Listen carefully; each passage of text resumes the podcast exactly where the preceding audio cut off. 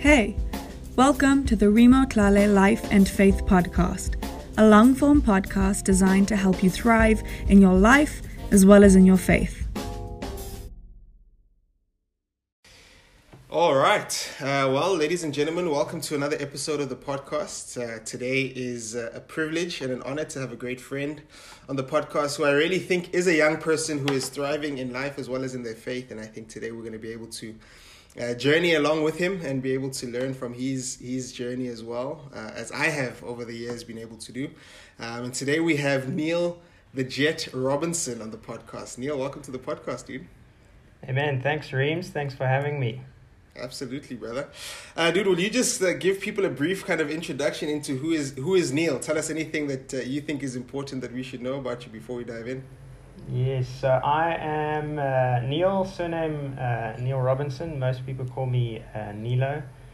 It's like a natural thing for people to call me Nilo, even if they've never heard the nickname. I don't know how they get it, but they do. Uh, so hectic. that's that's my nickname, Nilo. Um, and uh, I've been a Christian, a disciple for six years now, and currently in a transition of learning how to run my own business. Yeah. Nice, dude. Six years, brother. Yo, time flies. Eh? I'm like, I'm like, wow. I didn't, I didn't Yeah. even remember that it's, it's been six years. Probably like six, six and a half, six and a crazy. half, six and three quarters now. Yo, Yeah. bro, we, we're gonna get, we're gonna get gray hair soon. I'm sure people Yeah. listening to this are thinking, no, that's still early days. But it just, it feels, it feels like a long time. walk, eh? Yeah. Yeah, exactly, exactly. Yeah. Uh, but dude, take take me back, brother. So, um, obviously, just to kind of get a bit of a of a picture of who Neil is and where Neil comes from. Mm. Uh, what is your family of origin? Are you an only child? Is there do you have siblings? Kind of how did you how did you grow up in those early years? Yeah, so you could call me an only child. I grew up with a half brother that was there on the odd occasion. So we've got the same dad, different different moms. Uh, Mhm. so we're we're definitely very close now. But I would say we grew up as more yeah more acquaintances and friends than as siblings. Yeah, he would come on the, the odd weekend here and there. So yeah, you could say I grew up grew up as an only child. Yeah, Sure. So then it was just you and your, you, your mom and your dad, eh? me and the folks. Yep. Yeah, the folks. Nice, dude. And and um, if we kind of fast forward the trip, because we'll we'll talk about cycling, because cycling plays a huge role, and I'm sure that starts way earlier than this this question. Uh, Mm. but but t- tell me how then do you how then do you come to kind of studying the Bible, making a decision to follow Christ? Yeah. Yeah, so my my journey with, with God, obviously all of ours started from from birth, Mm. but I think some crossroads, uh, crossroads and crucial moments were, started happening in around primary school. I uh, Okay. I went to a, a, a Christian believing school uh, called Mhm. Christian Academy, and we used to have worship worship mornings uh, or assembly as they called it back then every Thursday. I think it was Thursday morning, and uh, Mm. I just remember being very moved by the the different worship songs and really connecting uh, with Sure. Yeah, I don't know how to describe it then, but maybe God's God's presence and a feeling that that God exists. Mm. So that sort of seed was planted, and um, and yeah, my my mom was was also played a, a, a big role. Dad as well. He was very supportive of uh, of Christianity, but my mom would always teach me to, you know, rely on God and pray. If if everything goes south, you know, the last last resort is is God. So Sure. uh, I sure. kind of had that had that in my upbringing. So yeah. Yeah, and t- tell me, tell me, kind of high school age, or you were you were you kind of a good kid who just kind of you know followed God right the way through, or did you have a little bit of a bumpy road there? Yeah, a bit of a bumpy road, I would say. I, yeah, I don't know what you would call good and bad. Sure. Defi- definition that one. Um, Yeah. Uh, but I, I do know that the school system was not for me. I Mm. spent uh, most of my days outside the classroom than inside, purely because I had I had quite a lip with the teachers, and they I would often get kicked out. And Mm. uh, yeah, my, my big dream when I was in school was, you know, I'm just going to become a pro- professional cyclist. I don't actually need academics. Let Yeah, me just scrape by and get through here. sure. Um, but yeah, I think high school years, uh, probably from grade 10 to matric, were probably my hardest hardest years spiritually, I just hit rock bottom in terms of Mm.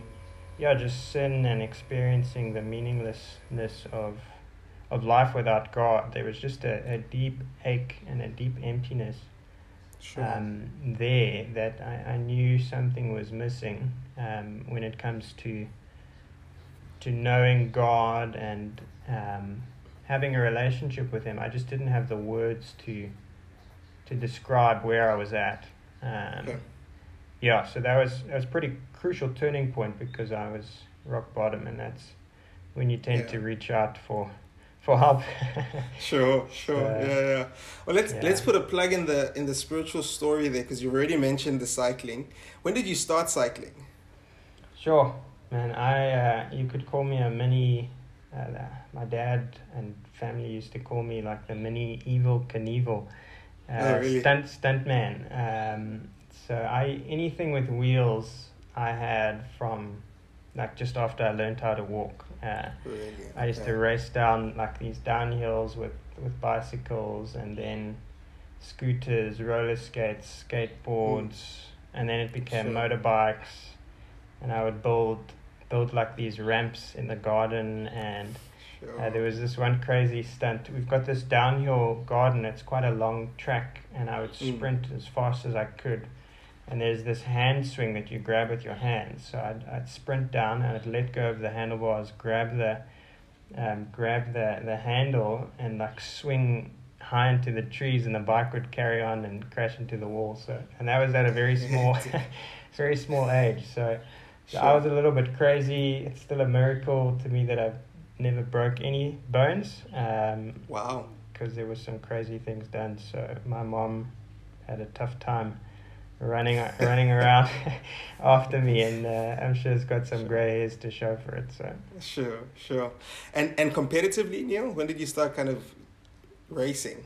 sure, I would probably say competitively from the age of. Uh, yeah, I'd say like 12, 13, and then Wow. Okay. And then around 16, it started dawning on me that I'm actually quite quite good at this, and Mm. I'd, I'd like to pursue this really uh, um, wholeheartedly. Yeah. Sure, sure. Okay, so so it's it sounds like the the upturn of the cycling that kind of coincides with this with this kind of downside of the spiritual life. I'm not saying it's you know cause and effect. I'm just saying Mm. around 16, 17, 18 you said, you know, spiritually was just kind of the worst time. Uh, Mm. but at, this, at the same time you're heavily pursuing this like okay, I could do the cycling thing professionally, right? Mm. And so Yeah. so what what's kind of the turning point spiritually? What kind of helps helps spin the wheels in a different direction there? So I think um, what was it? Uh, so I in high school I became uh, best friends with a guy named Jade Barter. Some of you listening may know him, may not. Mm. Um, and we we sat together literally that we put we sat together on the same desk in the same class first day of grade 10 i remember it was english class and we just kicked off this great friendship and he introduced me to um, the church and um, i got to know different people and disciples and and i think he asked rodwell and we, we did one bible study in grade 10 or 11 but i wasn't ready at all and it flew Mm. straight over my head Sure. and uh, I just wasn't at a place of desperation or brokenness to to really seek God uh, wholeheartedly. I didn't really need Him, Mm. um, and well, I did need Him. I just didn't think I did. sure, sure. um, I uh, and then yeah, sin and a lot of emptiness and uh, grade 11, 12. Then when I after I matriculated, started pursuing pro cycling, Jade asked me again. Um, I think it was around January time to study the Bible, um, and uh, I remember it was almost like an answered prayer. I was crying out to God, and I didn't know the words to what to cry out to Him, what to ask for, but I knew I needed Him. Mm. And then we started opening the Bible, looking at the scriptures, and I started to. I was just shocked that the same Bible that was on my shelf was the same, same scriptures they were showing me. sure. I actually went home to check the Bible on my shelf that they weren't like tricking me. yeah, yeah. Um, and uh, so, and then yeah, I just got to know Jesus through the scriptures and and followed him and began experiencing him in a way that I'd never never before. Um, Sure. Yeah, so That's that was really cool. that was the turning point. Yeah. That is very cool. And and what was it about Jesus that stuck out? Like if you think back, you may not remember everything, but what what are the things that you remember? Like, sure, that was just a big game changer for you. Yeah, I think his. I would I'd probably say back then it was his love for the poor and, and needy. I remember doing like I would read through the Gospel of Mark and just look at different things that Jesus did, and I would literally do exactly the same. There was no real Sure. tact or discernment. I remember taking like a bag of literally half of all my clothes and just giving it to a guy on the side of the Mm. road, uh, just because I saw Jesus' Sure. heart for. Like there's that passage in uh, Matthew 25 where Jesus says, when you fed the hungry, when you visited the guy in prison, you were actually doing it to me. Mm. Uh, and I remember doing that and, and really experiencing the the truth of that, and I guess just experiencing Jesus' heart by walking in his footsteps was Mm. a very simple way to get to know him back then. Um, Sure. Yeah, so that's that. That was what stood out at that time. So there's been a bunch of other lessons since, but, I'm but sure. at the yeah. time, that's what what Sure. moved me because I never really read the scriptures and applied them, and there, therefore I never actually experienced what, what it is to, to follow him, Yeah. and walk in his footsteps, and yeah, Yeah, I love that. I, I love that you said that. You know, getting you got to know Jesus by just walking in His footsteps, doing what He did, uh, and I think that's such a, uh, you know, it's it's such a it's a it's an easy thought. Like, yeah, yeah, that's what you got to do. But it's actually such Mm. a powerful idea that just just do it. Like, do do what He said, and you get a sense of who the man was uh, Mm. that that walked this planet, which is quite a quite a cool way to put it. And then what was the tipping point? What was kind of the thing that said, okay, no more just living kind of because you you grew up, you know, calling yourself a Christian. You grew up saying you knew God.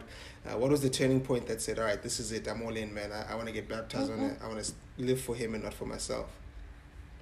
Yeah, I think it was. I mean, the big thing was, yeah, for for me when I was starting to read the scriptures and apply the scriptures, I, I really experienced God's presence Mm. and and just a overwhelming sense of peace that I'd never experienced in my life before, and Sure.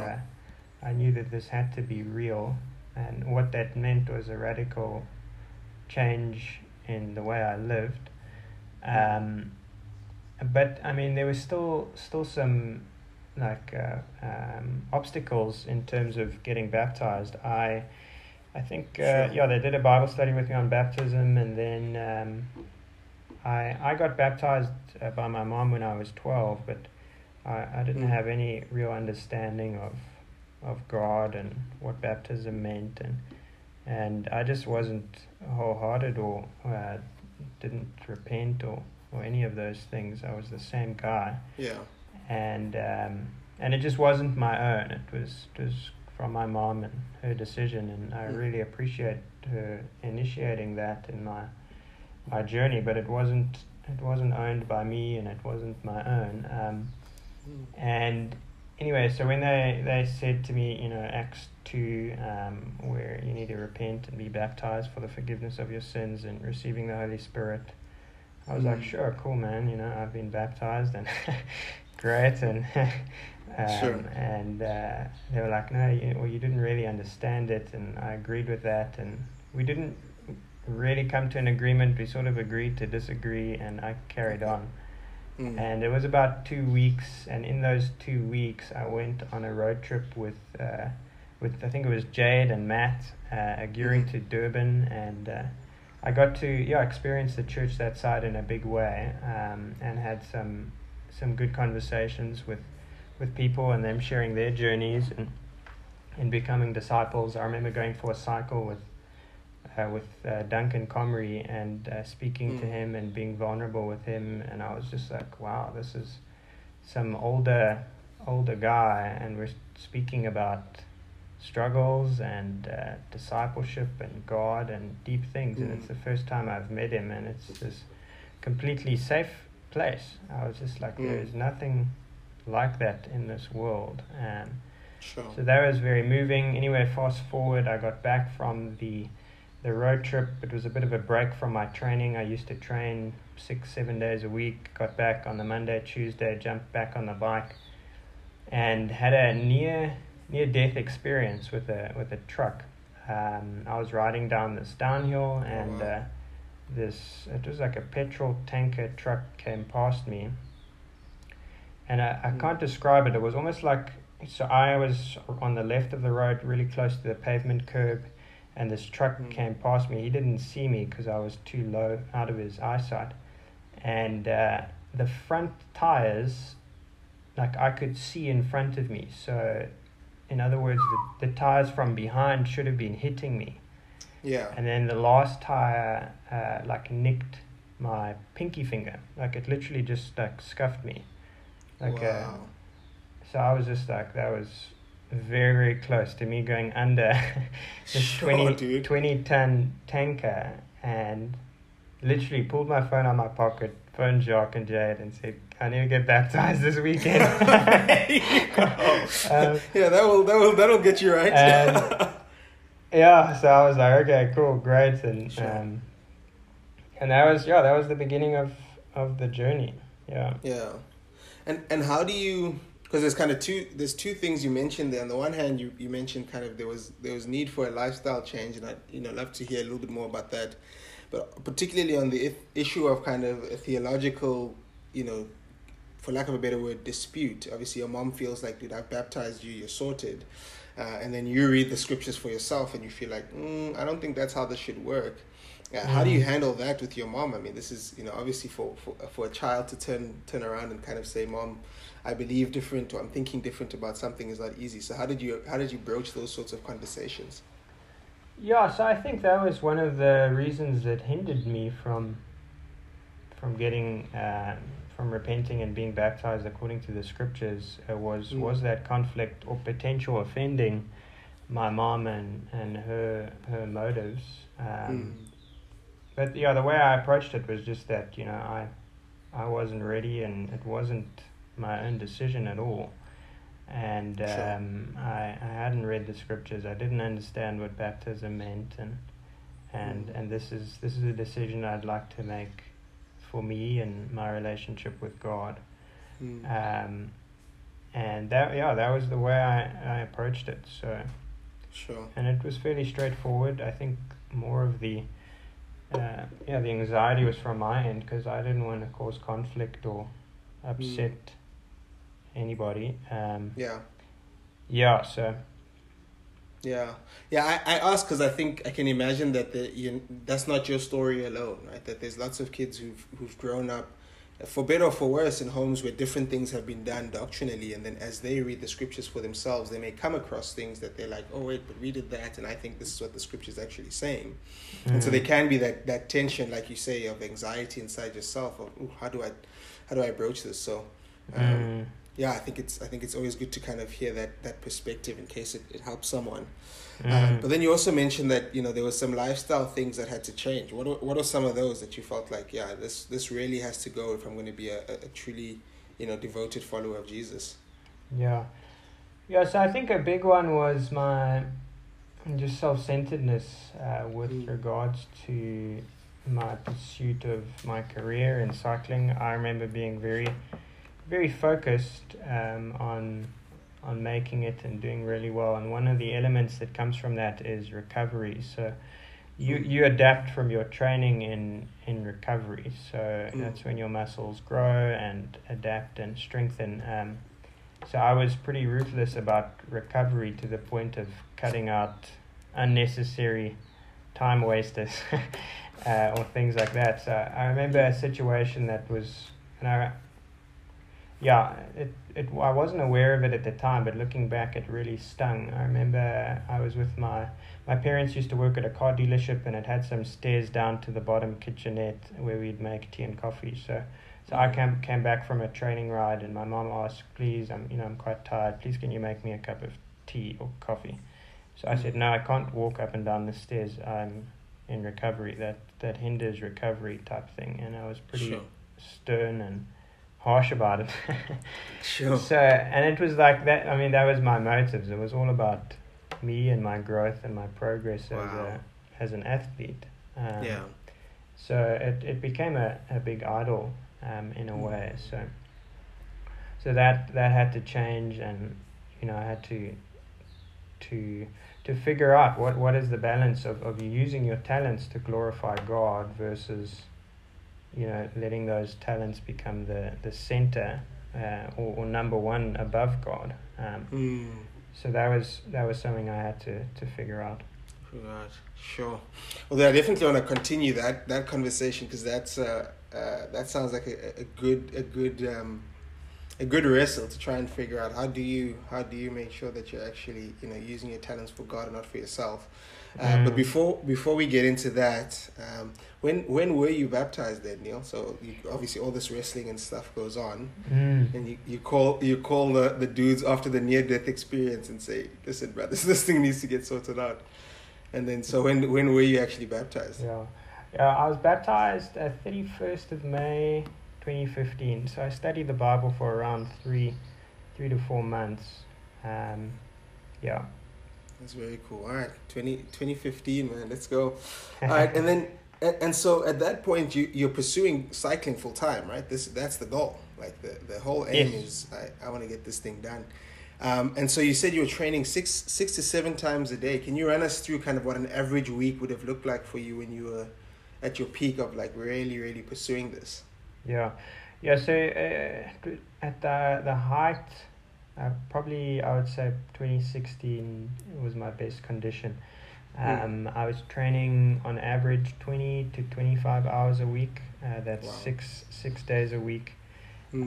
um, and one rest day. And the rest day would usually be active recovery. So that's you're looking at between 500 and 700 k's uh, a week um, on the on the saddle, and then above and beyond that was was core workouts, Mm. um, different strengthening uh, exercises to to to strengthen your core, squats, abs, glutes, Yeah. um, all of that. So stretching. So it, it required a lot of lot of discipline and, and grinding. Uh, that was for Sure. sure. So That is crazy, bro.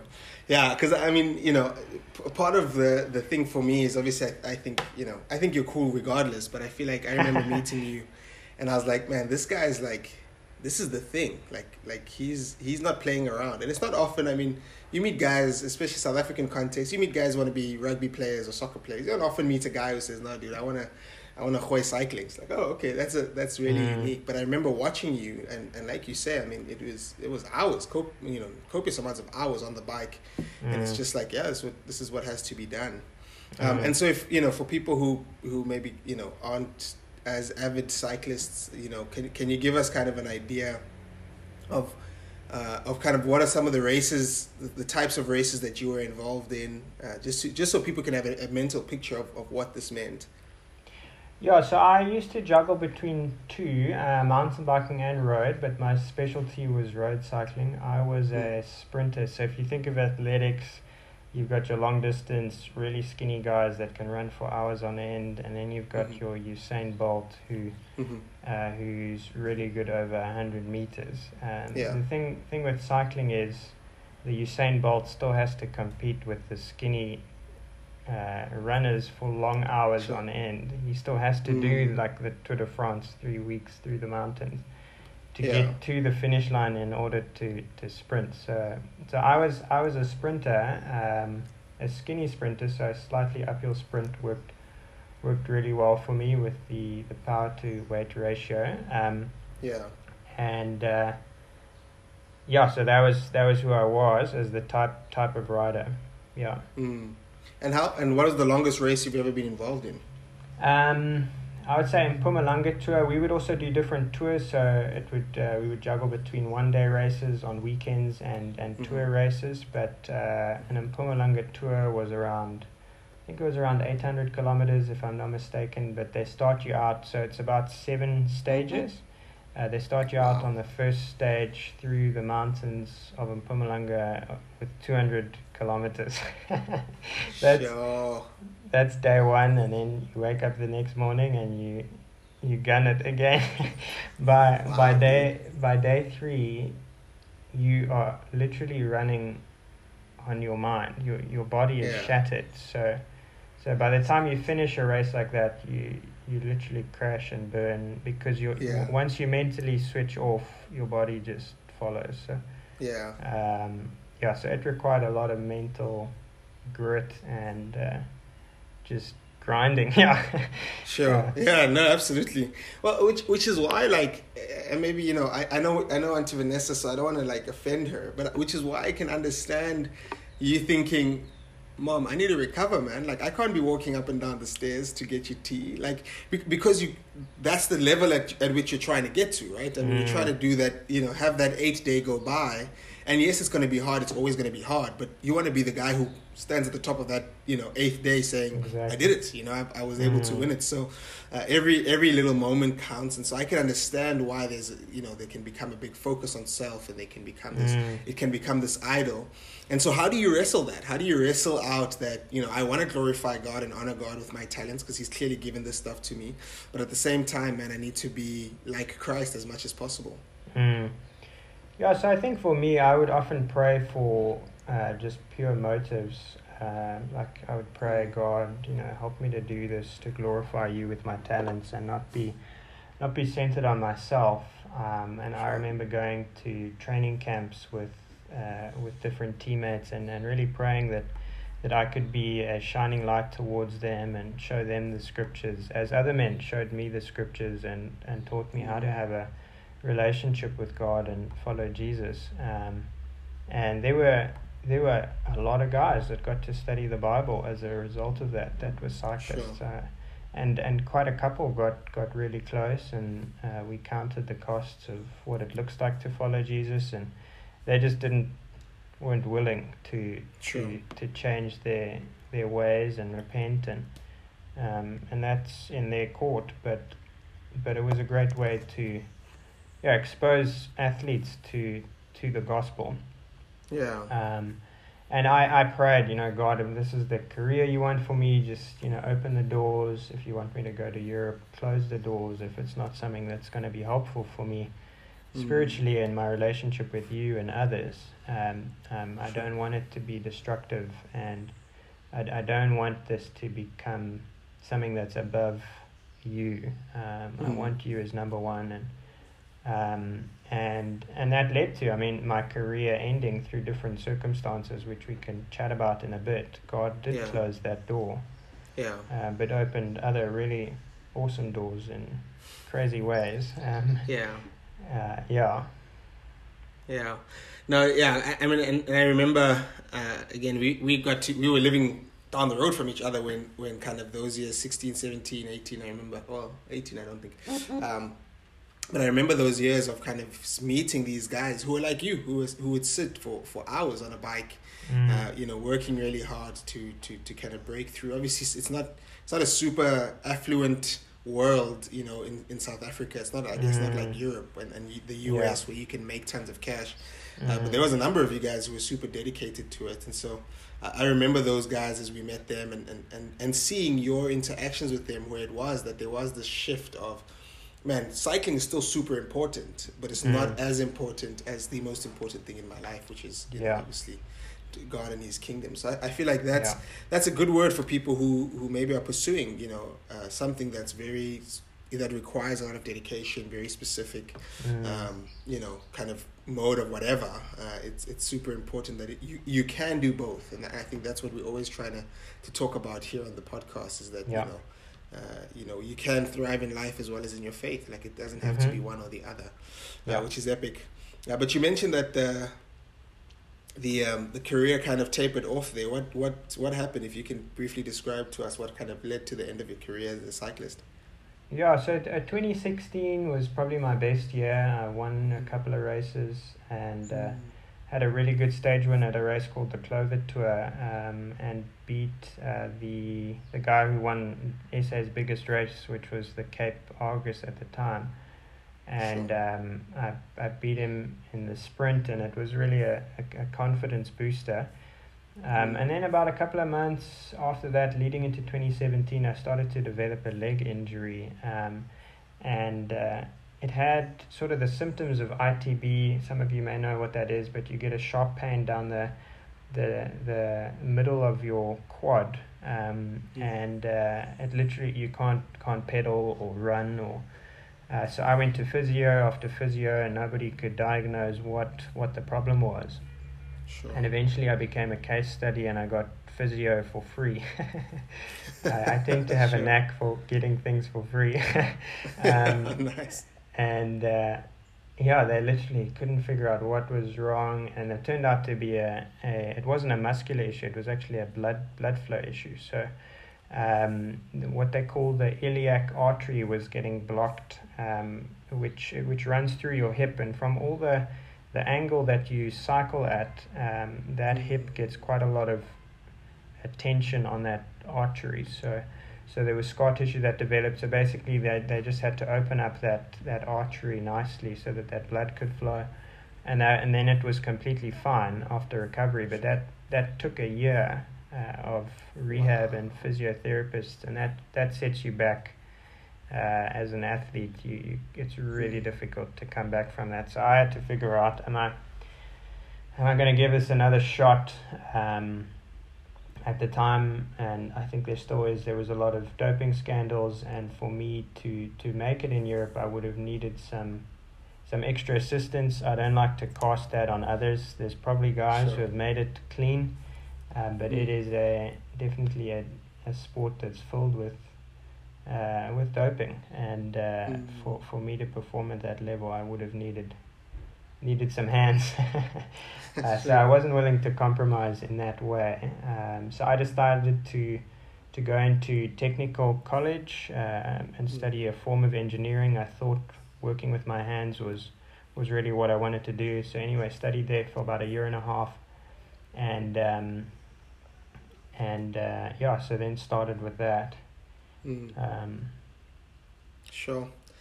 Yeah, that is that is rough, dude. Like, yeah, I, I know a couple couple of guys who've who've had year long injuries, and, and almost every one of them, it's the it's that year that the career kind of you know, and, and, and I'm talking some running, some some football, and obviously you with with the cycling, you know, uh, those you you just it's super super challenging to come back. So Mm. that makes you know that makes a lot of sense. yeah. Um, I and so forgot to I forgot to ahead, yeah. mention the the concussions, Reem. So Mm, actually before it was before the leg injury i had uh, two uh, yeah it was before the leg injury two major concussions. I had big crashes in races at like 60 k's an hour flew over the handlebars and uh, and landed on my head and uh, got got pretty badly concussed. Um, each Mm. time i got concussed the the effects were, were different because um, uh, it, you get damaged or you get bruised on a different area of your brain, so the, the side effects are different. And, and those those knocked me out sure, for a couple of months um, on end. I remember feeling paralyzed in my own body, and uh, I couldn't balance. I could barely walk fifty meters um, without yeah. like wanting to to fall over. Um, yeah, so those also played a played a big role in in closing that door. Yeah, sure. And, and dude, uh, very quick. I was gonna move on, but very quickly, like, how do you deal with that disappointment? Obviously, you've been praying God close the door, you know, which is the right prayer to pray, but doesn't always necessarily mean your heart is very, Mm. you know, ready for that to, to be answered yes, you know, to do for the door to Mhm. actually be closed. But obviously, you're dealing with concussions, you're dealing with injuries, you're dealing with the realization that sure, this thing that I've been pursuing since you know 16, I've been doing it since I was yay high, but you know, really Mm. pursuing it professionally since 16. That comes, you know, comes to a halt. Like, how do you deal Mm. with that? You know, that level of of uh, of kind of disappointment. Yeah, yeah. Um, well, I uh, I do remember crying a few times. sure, I remember, I Um, remember. and uh, so that's probably one way to deal with it. But Mm. but yeah, I think it was just being honest with God and uh, uh, and just walking with Him through the disappointment. Um, and time uh, takes time to. Looking back, I can evidently see God's hand in it, but at the time, you don't always see see him working. sure. And uh, but he was he was right there, nudging and opening doors and closing doors and um, and and working everything out like he promises Yeah. for for the good, um, Mm. for for my good. Yeah. Sure. That's a good word. Yeah. Again, it's yeah, man. Life, life. uh, You know, the the the kind of kind of series of things that happen in one's life. It's hard to always tell what in the moment what to do and what's right. But I think, you know, they always say hindsight is twenty twenty, right? It's super helpful to be able to look back Mhm. and, and, and figure things out from that perspective. Yeah. Um, cool. So, so then you go on to kind of trade school, um, and I- and I remember there was even a concussion uh, during some of your, you know, your practical work, Yes. doing uh, practical work in trade school as well. I've got a history of knocking my head on things. So. sure. Uh, so yeah anyway so i was at trade school and uh, eventually finished my studies and then started looking for an apprenticeship and and found an apprenticeship under an old guy uh, who who imports um, plastic injection molding machines and and he said he saw potential in me and wanted me to you know take over his company so it was a really really big opportunity and Mm. uh, so I started working for him and, and started getting some training under his guys. So we were working on a machine, and I was in sort of the squat position looking at the electronics, and the journeyman, the guy who trains you and that you apprentice under, was he asked for tools like really quickly. The tools were on top of the machine, but what I didn't know that there was a like a thick metal rod um, sticking out uh, that doesn't move at all. It's attached to the machine, and we didn't have hard hats. Sure. And I jumped up like full force Oh, and hit my head flat out onto this onto this rod. And oh. I remember like not knowing what happened, and then just like praying, God, I, I hope this is not another concussion. I hope it's not another concussion. Anyway, Sure. within 20 minutes, I was like a drunk guy. They had to drive me home, and uh, my boss at the time was very worried. Yeah. Like, I, I arrived at my parents. They were like, "No, we've we've gone through this before. we know how this works." Sure. Sure. um, but anyway, that time really impacted my vestibular function, and I lost my ability to walk. I had to be trained how to walk again by a, a Mm. special uh, uh, rehab lady. Um, Mm. So it was a very humbling time, and I think the big big lesson in that, and I'm still learning that in a big way now, Yeah. was like being a performance athlete, uh, results driven, goals, objectives, Mm. uh, victories, losses. Uh, it's very easy to bring that into your relationship with God, who does not Yeah. function that way at all. sure. and uh, I was literally forced because I, I tend to struggle with grasping God's grace, Mm. but I was forced to realize that God loves me despite my performance. Like if I'm Sure. lying on my back, concussed, I can't walk, I can't think, I can hardly read. Mm. Uh, like I had to ask, like, does God still love me if I can't share my faith? I can't study the Bible with people. I can't Mm. Do all these wonderful things that are a great blessing. Um, Yeah. like, does He still love me? And it, the answer is yes. But I would have never confronted that in such a deep way if it if it weren't for those concussions. So it took Sure. took three of them uh, to, to realize that. Sure, um, sure, And sure. it's I might need a few more because I, I Yeah. constantly drift back back into that performance mindset. But Mm. yeah, God's love is just incredible, and and we can rely on on Jesus's performance performance on the cross and not not our own. Um, Yeah. So it was helpful looking back, but not pleasant at the time. So Yes, yeah. Yeah, and, and again, I think it's one of those things. Uh, the, the the current series of interviews that we're in is kind of talking about this idea of a new year, and you know, people often set goals and they want to pursue things, and uh, which is why I thought, man, this is you know great great timing. I know we tried to do this interview last year, but this is actually great timing because that's what a lot of your life has been, right? It's been you know Mm. pursuing these different goals. Um, but I love that you've already touched on this idea that actually, you know, for God, it's like uh, He loves us the way that we are, right? Mm. Whether you're lying down, you know, uh, you know, bed rest and, and, and can't can't walk. I remember that season as well. It's like God still loves you in that space, and I think there's Mm, it's good for us to pursue good work and working for God, but I think at the Yeah. same time, it's like that's not where we should get our identity from, which is such Yeah. a such a challenging lesson to learn. I'm sure. Yeah. Um, And then so so you recover from that concussion, um, and and then and then what comes next? Yeah, so I- it was also a pretty discouraging time. I didn't have a job, didn't know where what I wanted to do. There was not much direction in my life. For probably Mm. close to a year, I didn't have any form of employment, and I was just trying to, you know, uh, borrow, big or steal and figure things out. And I, I had Sure. a couple of business ideas, and and one one of them was bringing in cycling kit from America, uh, a company called Pactimo. Um, Mm. I, I had no idea what it meant to import or or anything, uh, or what it looked like to run a business, and Sure. and I had a couple of other ideas, maybe a coffee trailer, etc., etc. And um, so I was just asking a bunch of people's advice, and uh, came across uh, just asked some different businessmen's advice, guys in the church, and uh, Yeah. and came across Donnie Voss, and he he said to me, he's not a businessman, he's an accountant, but he knows somebody, um, Nice. uh, and uh, he introduced me uh, to to my well my previous boss who I used to work for, Mm. and just to get advice. And he said, look, he might want to get involved, knowing him with this cycling kit opportunity. So I basically arranged a meeting.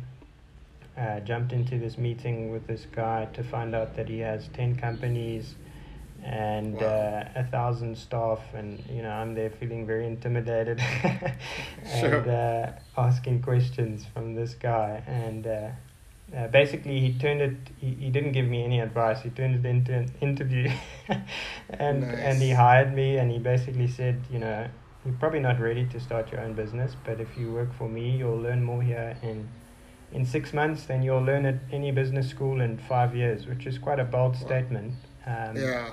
but i i can honestly say that i did Sure. and Yeah. uh, in a in a very big way. So, so he basically yeah took me under his wing, and uh, within like two three months, uh, put me in a management position of one of his companies, and said Wow. you know you you run it everything from finances to to staff to to managing the whole thing. So I was in the biggest deep end of my life. I remember sitting in a financial meeting and he asked me, "Okay, Neil, where where were we? Where are we now? And where are we going from a financial perspective and and strategy?"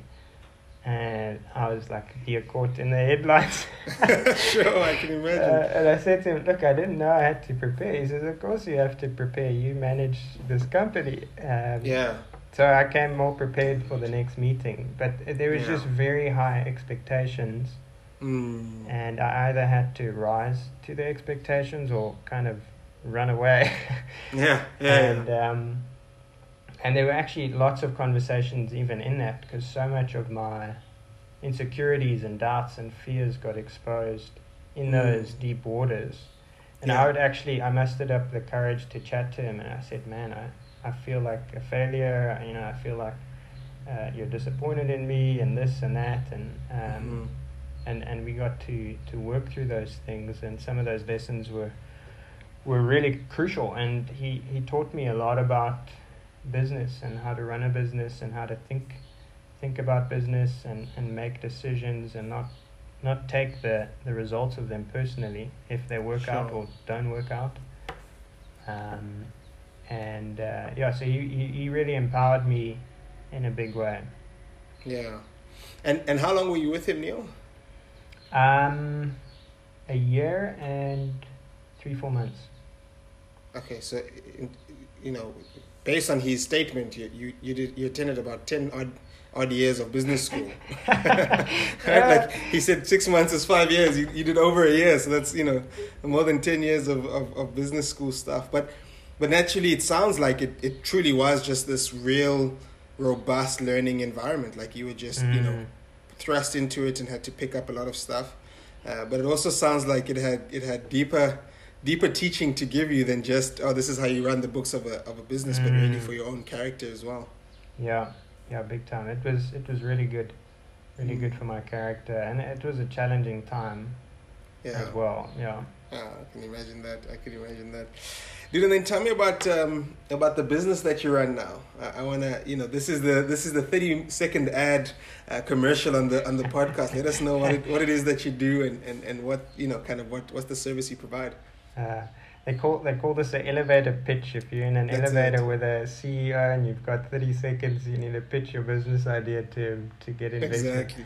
Exactly. Um, but I'll give you a bit of background. So I kind of stumbled upon this business by luck or grace or whatever it is. But Mhm. uh, we have a brother's household. We rent uh, a shared three bedroom house together, and um, there was a coffee table, old one, that I actually really didn't like. So I spoke to the landlord.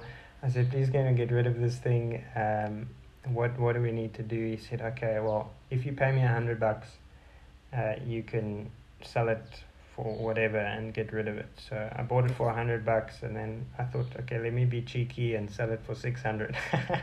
sure. and uh, sold it for 600 and I, the guy came and paid me 600 and it sold uh, so i was like okay well let me try that again uh, so i literally took that 600 and bought something else and it sold and so i just kept applying the same principles um, Yeah. And then stumbled across a really re- unique sort of type of era of furniture called mid-century modern Mm. and uh, which is inspired by Danish design and from sort of the 1960s to 70s uh, time period. And yeah, built built a brand around it, and uh, it just grew and grew and grew to the point where I had to say to my boss, you know, I'm I'm earning a lot more than my salary here, and what do you think? And he was like, sure, you can resign in uh, a month. and I thought, okay, Sure. well, let me just start the conversation, uh, not knowing that, hey, I'm actually going to go full time here. Mm. But there were, I mean, a couple of conversations because I prayed, like, God, do I go full time? Do I work a nine to five? Because there's a lot of risks and guts involved, and Yeah. um, and uh, it it just came up through several conversations. Like people would just mention, you know, Neil, would you consider doing this full time um, Mm. one day? And and that was just like a common thread in in many many conversations. So I definitely sensed the the spirit nudging me sure. in that direction and also sense that working for um, this guy unlocked a entrepreneurial talent and gift that I never knew I had and I'm actually Yeah. Learning I'm very good at it um, so I thought you know like like what Paul says to Timothy to, to sort of fan his gift into flame I, I thought this Mm. is the best way to to do that and, and explore that and um, it's it's grown in, in ways that uh, yeah are beyond my imagination and it continues to grow and and it's been such an exciting exciting journey um, Mm. the past uh, so when was it I think it was April April May that I resigned so it's probably been like seven or so months Sure. yeah So it's so it's in its early days, but it's doing really well, which is encouraging. yeah That is awesome. Didn't and I think this is you know when I thought about you and, and thought about the podcast, I was like, like this this is Neil. Like this is iteration number three or four in the journey, right? Like Mm. you know from pro from pro cyclist to you know uh, you know working with your hands craftsman type thing to okay that's not going to work. Well i'm going to go you know mentor under a business you know a businessman uh, you know manage stuff for him. And then actually i'm going to go on my own. Like you know this is this is iteration after iteration. And i know we got coffee a couple months back and you were saying well you know that's one side of the business but there's ideas there's you know there's still more ideas that that are, Mm. are, are you know trumping at your mind to try kind of uh, pursue uh, Mm. which which I think you know to some extent the disciplines and the goal setting and the ability to work really hard from from all the way from the cycling at 16 Mm. have really you know translated to being able to pursue these things uh, Yeah. but what are some other things that you feel like have been really helpful in you saying man i'm gonna go go after what i see in front of me and really try to do my best at everything that i get get to do Yeah, I think. Um, how do I think about it? I work. I've got a funny way of being motivated. I work well under pressure, Mm. Even financial pressure. So if if I don't have a bit of pressure to get me out of bed, I, I struggle to to get moving. So so if I have like a bunch of new things on the go that I actually need funding for, that helps Mm. me work hard at what I'm currently focused on. So Sure. so like I've I've got two other business ventures that I'm investing in at the moment, and Mhm. those will not work if my current business doesn't perform at the top, at the best it's best best it's, it can. Mm. Um, whereas if I just had the current business, I'd be quite comfortable um, Sure. and just sort of very settled and going through the motions. yeah. Um, so maybe I'll become more self motivated with time, but at this stage, you know, a bit of the pressure and financial pressure is Sure. actually very helpful sure. um, uh, for me. Um, but then I think having a, a, a- good structure, uh, so if you've got a vision for yourself personally, I, I sort of work off of a thing called VIM, uh, V I M, so vision, intention, and means. So, uh, so if your vision is to build a business and scale it or, or whatever, uh, you need the intention and desire to back that, and then you also need the means and the, the practical side of it. So, sure. so if you want to achieve that goal, what what does that look like practically on a daily basis, a weekly basis, Yeah. and a, and a monthly basis? Um, my my ex boss would often refer to business as a as a cake. Uh, it's like baking a Mhm. cake. Every every good cake has that tastes really nice and sells really well. Has a good recipe, and if you stick Mm. to the recipe, the cake is going to taste good and it's going to sell, and that business is going to grow. If you Sure. divert from the recipe, it's probably not. But there are also ways that you can improve the recipe. Sometimes the thing that's lacking is that little bit of salt or a touch of sugar, or, or maybe it's the branding around the cake, or or Yeah. the way you market the cake, or, or whatever. So, so thinking about what what separates your cake from the other guy's cake. So, so it's a very very simple way to look at business. Uh, Yeah. Business, I mean, it's not always that simple, and I'm very early on in figuring things out, but uh, that Mm. helps me a lot. Um, Yeah. And then I think, in terms of something I'm learning, which has been difficult, is is how to, how to make godly decisions like every day because I my decision making has gone up like a hundredfold. I, wo- I have to make Sure. way more decisions every day that have a lot more at stake. Mm. Um, and it can be easy to think, is this right? Is this wrong? And you get tied up in paral- paralysis analysis, and then you Mm. either make the wrong decision or you don't make any decisions at all. Um, yeah. But I, I think uh, sort of a, a principle that's helping me, I got from a, a business book, is, is seeing every business decision as a, an experiment. Um, Mm. like if it doesn't work out you know you analyze the results and you, you try something else uh, that that Mm. definitely takes out the the fear and doubt and insecurity of, of taking risks for myself because Sure. it can either I can either be pleasantly surprised like wow that worked out let's do more of that and Yeah. copy copy paste or uh, it didn't work out like kind of like a scientist in a lab he doesn't take his experiments personally if it doesn't work out yeah that the chemicals didn't mix uh, move on try different Yeah. chemicals Sure. um, sure. so for a person like me who does take uh, failure very personally that that has helped uh, in a big way Mm. yeah Mm, sure. Well, it? It definitely sounds like that. Uh, that school that you attended there for, for a year and a bit is, has has really worked out. Obviously, like you say, it is early days, but this is you know even for for maybe someone who's not pursuing business and just wants to do their you know do their job well or finish varsity well or you know parent well i feel like there's some, Mm. some good lessons there in in terms of just you know keeping making good godly decisions you know being being okay with you won't get it right every time like that's such an Mm. important uh, an important lesson having good structure you know being able to build Mm. structure uh, you know we yeah we, we i'm learning that that man it's, it's the structure and then sticking to the structure is probably the bigger Mm. the bigger thing but but you know Yeah. all these all these sorts of lessons i think you know like i say in these in these conversations these interviews that we, we're running here in the early part of 2022 it's like man this is this is a lot of what we need to know to be able to really thrive, to really go Yeah. after you know whatever it is that that God is putting in- front of us to do. Um, so very quickly, Neil, you didn't mention the name of the business or where people can find you. Uh, there's there's obviously people who listen from all over the place, but but there are a number of South Africans who listen. So let us know where Mm. people can find the business and get in touch with you, that sort of thing.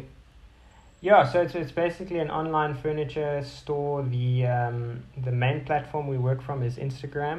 Um, so I would I would suggest uh, Instagram. The the business name is is Flippers. Uh, literally like flippers that you swim with, but not those type. And then you just add an FF on the end uh, for the the Instagram uh, handle. Sure. Um, and yeah, you can you can check us check us out on there.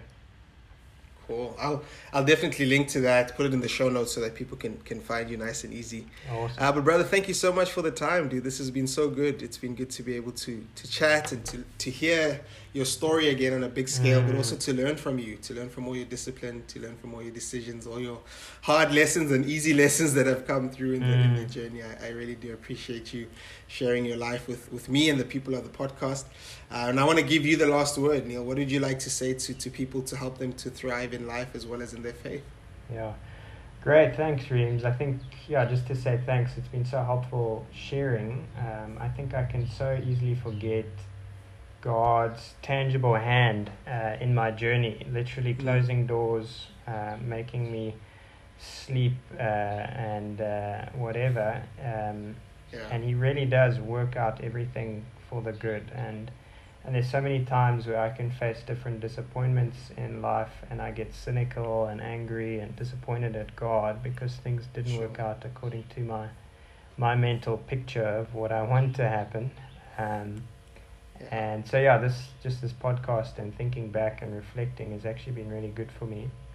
Um, yeah I would I would probably last thing to leave people with uh, is to not be too scared to respond to the Holy Spirit's nudges uh, that that Sure. come through uh, people and asking advice and uh, really things that you have on your heart and, and not not letting fear and doubts and insecurity bury uh, those uh, those dreams and desires. So uh, to grab life with both hands and take risks and, and live it to the full.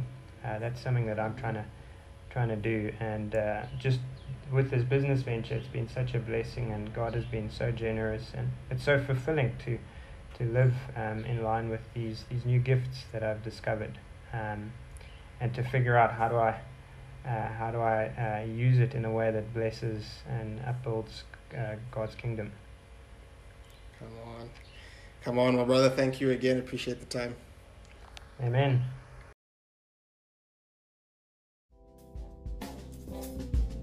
Thank you for listening. For more thought provoking conversations, subscribe to the Rima Klale Life and Faith podcast. Please like, review, and share so that we can continue to help others thrive in their life as well as in their faith.